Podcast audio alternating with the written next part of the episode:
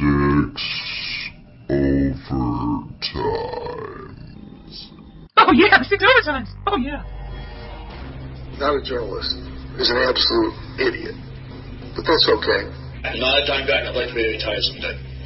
I'm getting tired. Oh!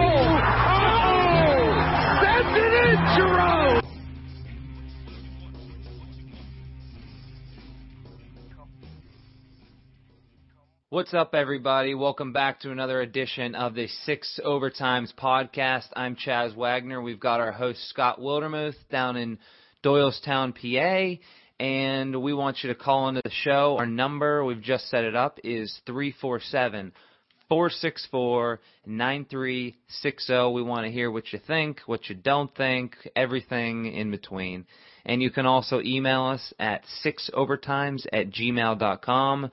If you want a lengthy piece, something short and sweet, send us that. Check out our website, sixovertimes.us, and on Twitter, our handle is simply at sixovertimes. So today we are going to run through, it's Tuesday, November 15th, we're going to run through the eight biggest games that were played last night.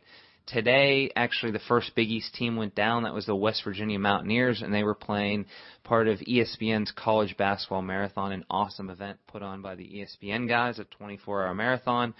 And we're also going to end the podcast by talking about some of the games coming up tonight. There are four Big East games on the docket. So, Let's bring our, in our co-host Scott. What's up, my man? Not too much, Chas. Uh, you know, like you said, it's it's just a fantastic thing that ESPN puts on. Uh, this has become an annual event, 24 hours of basketball. And if you want to watch Cal State Northridge against Hawaii at four in the morning, you're able to, and that is just so awesome. It's amazing. Did you stay up? I did not. I uh, I ended up passing out about 2 a.m., but I got the first game, that Gonzaga game, uh, where where the Zags won by eight. Um, but it's an exciting event, and, and all throughout the day, I'll be kicking my feet up and watching some hoops. Cool, man. Lo- that's what I love to hear. So the first first game we want to talk about, first team, is the Syracuse Orange, and they beat. Uh, they beat. They beat Manhattan. They beat Manhattan pretty handedly. And what what'd you take from this game, Scott? Yeah, you know, I was uh, I was tweeting this event at six overtimes. Um, and it was it was over before it really started. Um, you could tell early in the game that Manhattan was pressing, and Syracuse just sort of sat back and let them press. Um, you know, and, and it led to a lot of easy turnovers from Syracuse, or that Syracuse got, uh, turned into a lot of transition layups, a lot of open shots. Uh, Kris Joseph was money from three point land, and uh, as you well know, uh, he joined the thousand point career uh, career point club last night. Fifth guy at, that's used to do that. It's pretty impressive. Yeah, yeah, and uh, I think everyone sort of expected him to hit that hit that number uh, this season and and probably well eclipse that and try to get into the 1500 point club. Um, he's going to have a big year, and he just he just looked fantastic. Um, and Fab Melo just I thought Fab Melo played extraordinarily well underneath. He rebounded, he blocked and contested a lot of shots. Um, you know, I think he's gonna he has room to grow and room to develop even further and just be a force down low for for the Orange this season. Four blocks again. That's we'll see if he can how long he can he can keep that up. Yeah, absolutely. That would be silly. And then our boy off the bench, Mr. Microwave, uh, Dion Waiters, put up. Uh, he had 17 points in only in only 19 minutes. I mean, this guy he he could very well come into the starting rotation by by how he's starting out the year. But I, regardless if he's starting or coming off the bench, he is instant offense for for this Orange team, and he's he's had to pick up the slack for Scoop Jardine had a laid up a nice goose egg. Actually, it was it was un, not nice at all. So I, I, I you really want to see him play play better than than how he started out the year. Yeah, and that's really the only negative takeaway that I got from that game. I thought Syracuse played so well um, all around. You know, Triche played really well as uh, also, and and you mentioned Waiters. between the two of them, I, I think they might be starting by the end of the year because Scoop Jardine was just nowhere to be found that entire game. And, and, you know, the announcers kept trying to bring him into the game, just like saying, oh, Scoop Jardine's a mentor for Waiters and yada, yada, yada. But he didn't. He didn't do anything mer- uh, that merited any conversation around Jardine, and, and I just don't know where he is. I have no idea. No idea. Where is Scoop? so next team, uh, moving on from Syracuse, we got we got Notre Dame, and they they they played tough. They played gritty. They beat Detroit 59 to 53 last night, and it was a slug them out. Just a they played like a Big East team would, and traditionally Notre Dame has not been. They've been, as we know, more running gun with the, the Hansbroughs and and that Mike Brey offense. Yeah, and Notre Dame just they were down for most of the game, and Detroit should have won, and they sort of shot themselves in the foot with turnovers, and they went for I think it was like a seven minute dry spell in the middle of the second half. But Notre Dame overcame.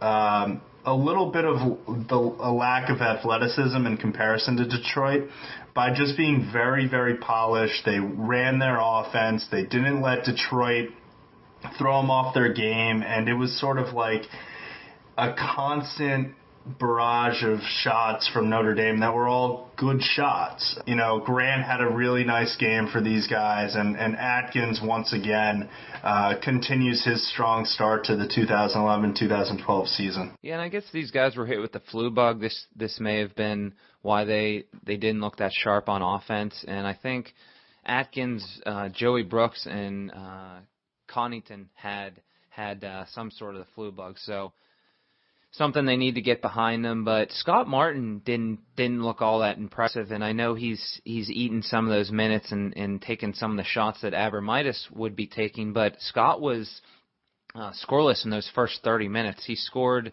down the stretch when they when they pulled away, but you want to see him. He played 39 minutes, and you really want to see him as a as a senior leader and a captain have have better performances.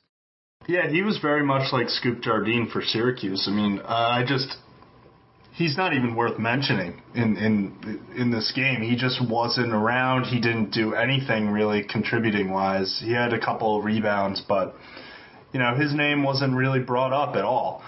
Um, the guy who really impressed me outside of Atkins is Jerian Grant, and you know it brings me back a little bit to my NBA Jam days where I played with uh, Horace Grant, who is uh, Jerian's uncle. Uh, the uncle. Yeah, but Jerian, you know, he, he could be a spark plug for those guys and get some get some buckets. And he he made a couple open threes. He made a couple of athletic passes down low. Um, look for him to be an important part of Notre Dame going forward. Definitely, and staying in the uh, staying in the Midwest. Another team was uh, DePaul. DePaul won. Who they beat Mississippi Valley State. Was it 80 to 70? Was that the score, Scott? Sure was. Sure was. And I think it, it wasn't as close as the final score dictated. I think Miss the Delta Devils scored some late buckets, but the big story from this was Jeremiah Kelly. He had 24 points. He hit, uh, I think he hit he had five consecutive threes at one stretch, and I was watching some of the highlights, and he really takes it back. He has a, he has a funky shot. He takes it back behind his head, as as you've seen some people with that that shooting style, and yeah, I don't know how it consistently he he's going to make them, but he he was hitting last night. Yeah, and he's he's a guy that can really contribute for this team and, and take some pressure off of Cleveland Melvin. We've talked about him and uh, Krys Faber as well. Um, but you're right, it, it wasn't as close as the 10 points indicates, and Mississippi Valley State had a run in the last couple of minutes to really get it within about eight. And to me, the takeaway from this game is you know, Mississippi Valley State's down eight after going on a 7-0 run with two minutes left in the game, and DePaul bucked up and won anyway, and they didn't fold. They didn't let it get closer, and I think it's a big character win for uh, for the DePaul Blue Demons going forward.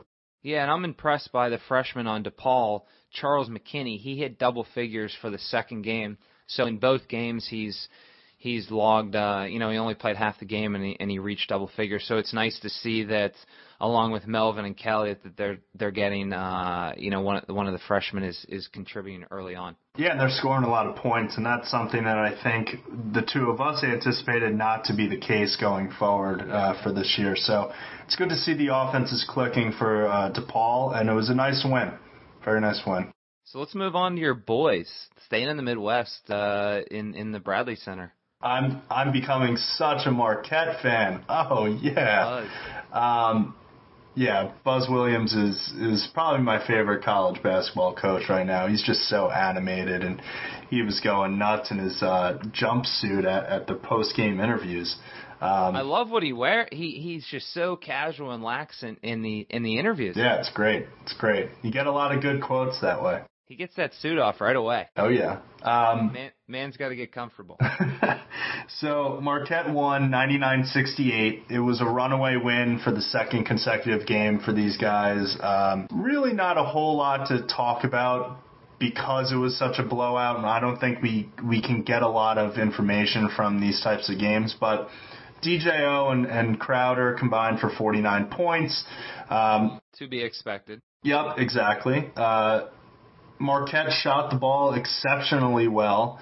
They they really made the open shots that they had to make, and uh, you know they did what they had to do. They won.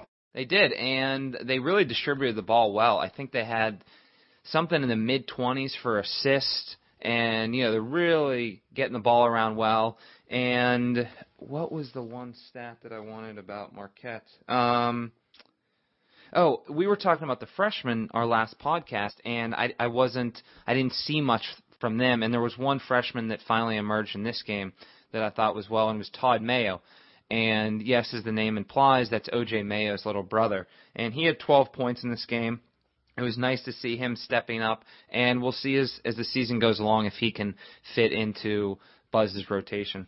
Yeah, it's nice to get scoring from him. And Vander Blue was another guy that had a, a, a nice game for the second consecutive time. Uh, he put up 14 points and was pretty efficient from the field. You know, only taking eight shots. So.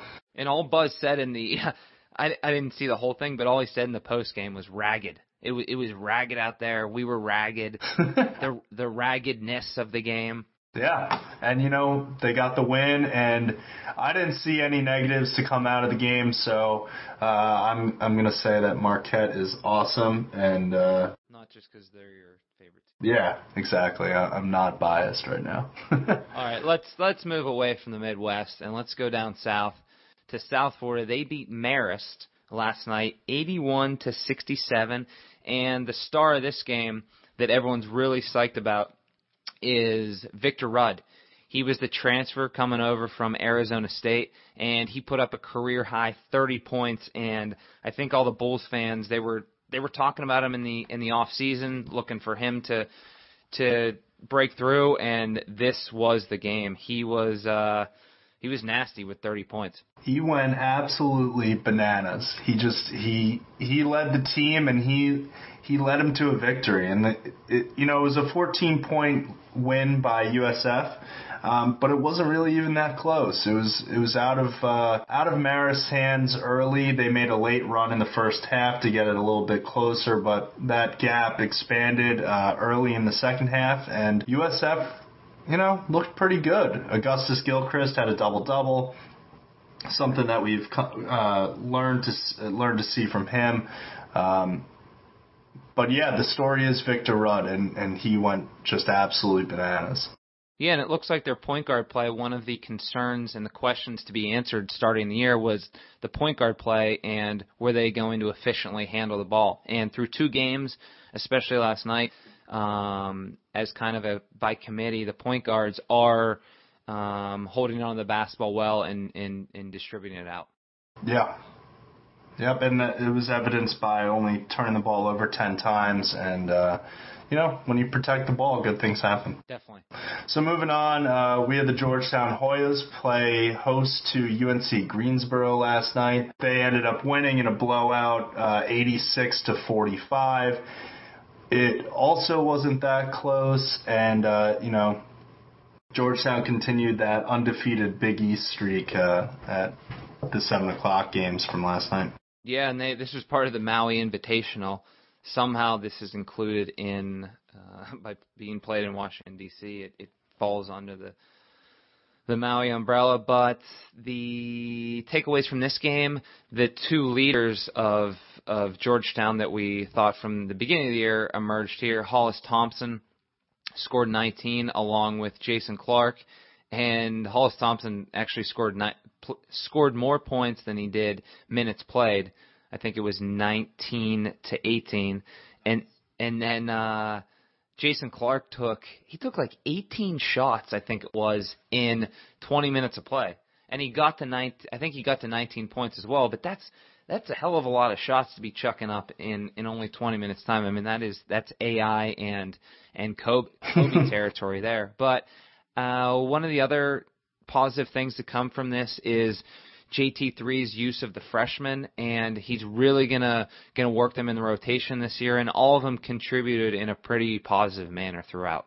Yeah, I think that that's the big story coming out of this game. I mean, they played what 12 guys, I believe. Um, and most of them had over 15 minutes. So it was good to see JT3 go to the bench early and often, especially in a blowout, so they could get some of those guys a little bit more experience under their belts.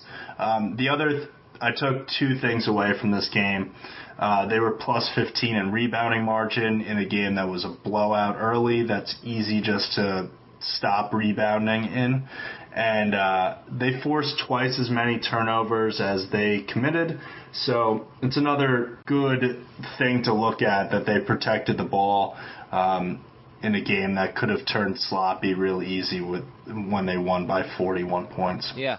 And moving on, Providence beat uh, Ed Cooley beat his former team Fairfield 80 to 72 in a really really good game. Uh, nice to see him. He didn't want to go back and, and lose to his former ball club and, and hear that for, for the rest of the year. But what came from this was the the stars and leaders from Providence from the Friars emerged and, and played really well and led him to the victory. Vincent Council had 26 points and seven assists. Bryce Cotton hit his career high of, of 24, and then Gerard Coleman had had 17. So they were the big three for for the Friars. Not much contribution from the other players, but hey, that's if uh, if 67 points from three guys is is pretty darn good.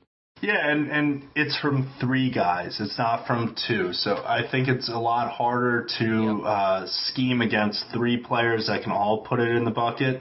Um, so I think that's that's a good thing to see, and, and we'll have to track it going from here on out to see if Gerard Coleman can definitely be a contributor coming uh, all year long. I also like to see that uh, Providence said, uh, "Screw you to Vegas. Um, don't put me at seven and a half point underdogs going to Fairfield." Got him by the hook. Yeah. No, they were getting seven and a half. Or oh oh they weren't they Providence w- wasn't given seven.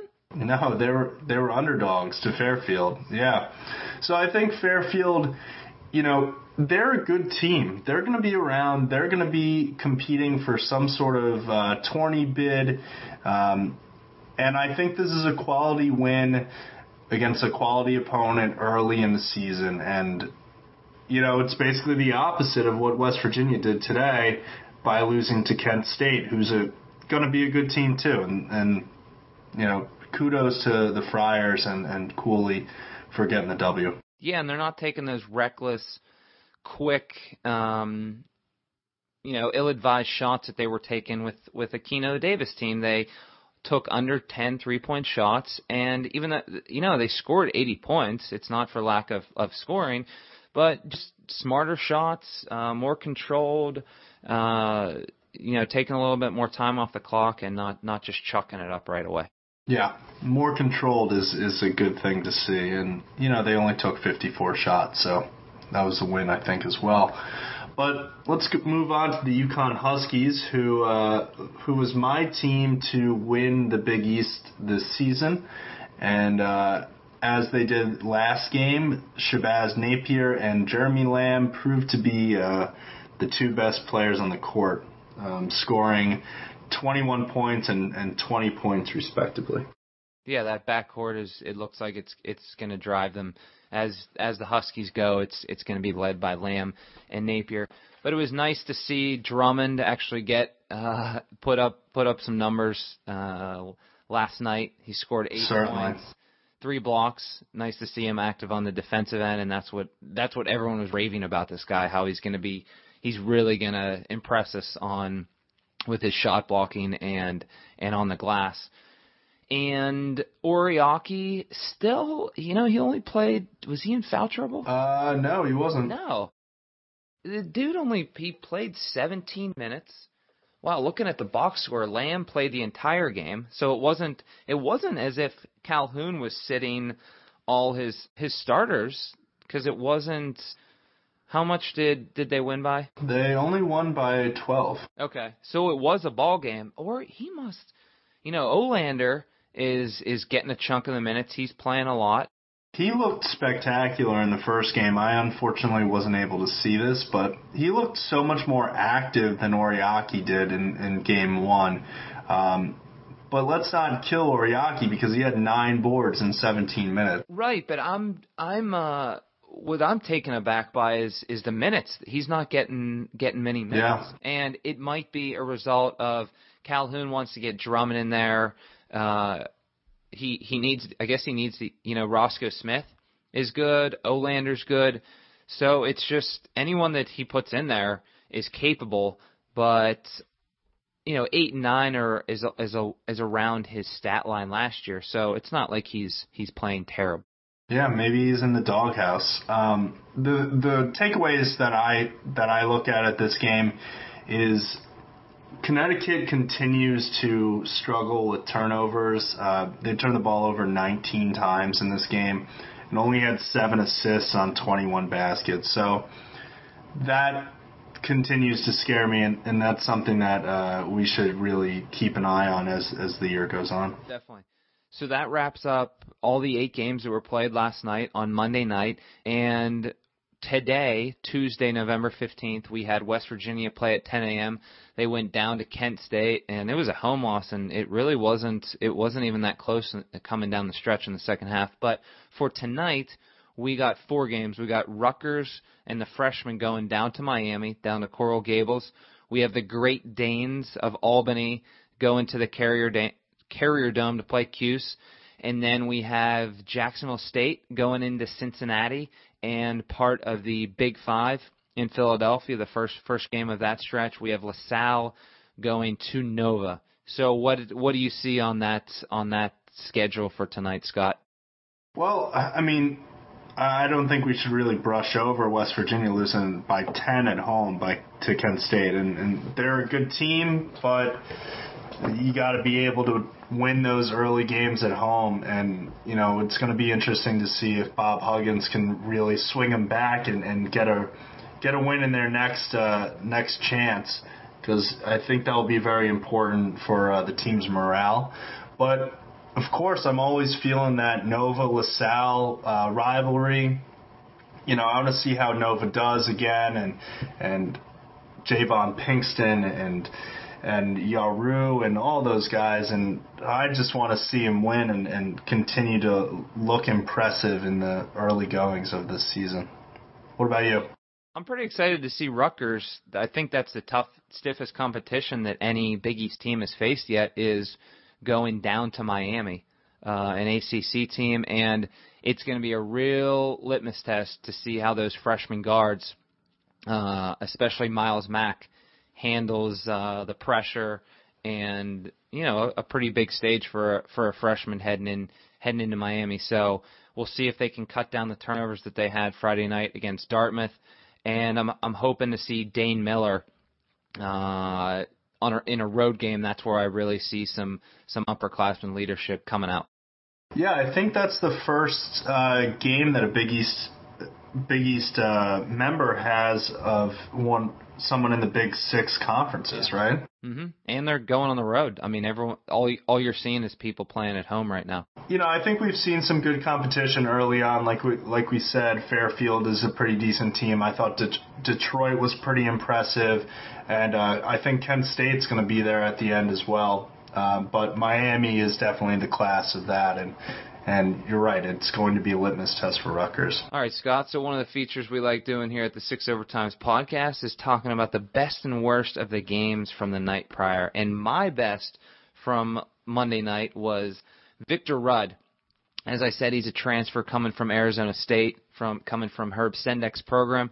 And after sitting out last year, it was really nice after reading all the all the praise that that the South Florida program was talking about him and him emerging this year for him to go off for 30 points and go bananas, as you put it.